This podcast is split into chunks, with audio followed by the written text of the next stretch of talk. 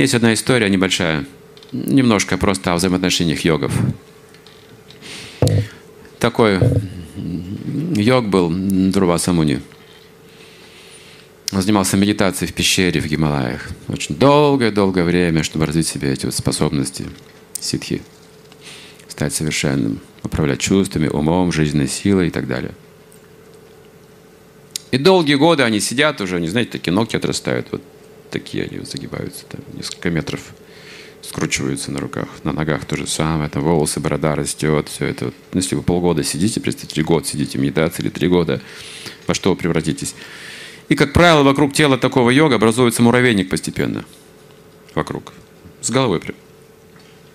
Муравьям нравится почему-то это все делать вокруг тела йога.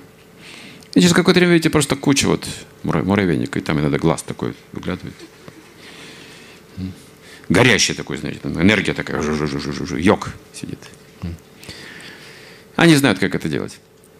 И вот он так сидел в пещере в Гималаях, вот, покрытый уже муравьями, его не видно было.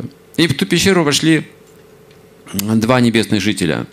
Одна Апсара, женщина небесная, и Гандхаров, мужчина небесный. Для чувственных наслаждений, для любви. Стали обниматься, шептаться там, и прочие-прочие вещи, ну, как обычно. Этот йог сидел в медитации и вдруг услышал какие-то странные звуки. Какие-то странные, знаете, звуки. Какие-то знакомые и странные очень, давно забытые. И открыл глаз и увидел перед собой, боже мой, ужас какой. Это я занимаюсь йогой, я ушел от людей, и тут перед мной смотрите, что творится. Такое в интернете не увидите. И он взорвался от гнева. Если вы занимаетесь медитацией, аскезами, это вас сильно будет гневать такие поступки людей, вот то, что они мешают вам контролировать чувства, не понимают, не цивилизованные, вы их проклинаете просто за это. И он сидел в этом муравейнике и сказал «Осел!» закричал. Ослы на них. Муравейник взорвался просто, представьте. Эти несчастные, перепуганные, в объятиях, в шоке были. Что тут, мудрец? Боже мой, мудрец! Тут мы тут перед ним, перед мудрецом. Как осел совокупляешь, что сказал Гандхару, ослом станешь в следующей жизни. Проклинаю, и все, и конец. Он упал на колени. Ой, прости. Ну мы же не знали, ну будь милостив, ну мы же не нарочно это сделали. Ну, все нормально, потом все будет хорошо, не бойся. Ну, ослом побудь какое-то время, потом все будет хорошо. Смягчился он. Его было легко разгневать, легко умилостивать. Он был вот такой йог. Эта Апсара просто улетела быстро куда-то и не видели ее больше.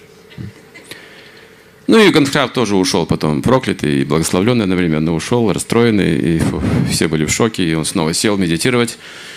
Ом... А, картина, она в уме, это вот. Все, что вы смотрите, слышите, все это там потом, впечатления остаются. Ом... Ой, боже, насмотрелся. Ом... И вдруг мысль такая, а может жениться? Да не-не-не, шальная мысль, зачем? Насмотрелся ерунды всякой. Не мое, не мое, не-не-не. А там за несколько, много-много километров другая гора, другая пещера, там другой йог сидит. И он медитирует, но у него есть одна проблема, у него дочь не замужем на выдании. Поэтому он не может спокойно погрузиться в медитацию. Он думает, ты должен выдать замуж, это мой долг отца. И он, о, но иногда вспоминает. И тут мысль, телеграмма, может жениться? Пролетел, ап, поймал. А кто это? Дурваса. Знакомый йог. Так, вот наконец-то я устрою дочь. И он тут же появился перед ним в той пещере. Так, Дурваса, погоди, ом. Подожди, подожди. Давай поговорим. Я слышал, ты хочешь жениться. Да, так, шальная мысль проскочила. Не, не, не серьезно. Нет, нет, ты, йог, погоди, ты подумал, должен сделать. Иначе как, искренность, сострадание? Нет, нет, ты подумал, захотел, все, делай. Все, поймали его на горячем, пристыдили. Ну, хорошо. Где твоя дочь? Ну, сейчас приведу. Ну, предупреждаю, характер не сладкий, конечно, но жить можно. Ты же йог, чувство контролируешь. Ну и все. И привел. В пещеру девушку. С дурным характером. Говорит, вот контролируй чувства свои и ее тоже. Вот, все, я пошел. Теперь я спокойно бы наконец к Богу обращусь. И, сейчас.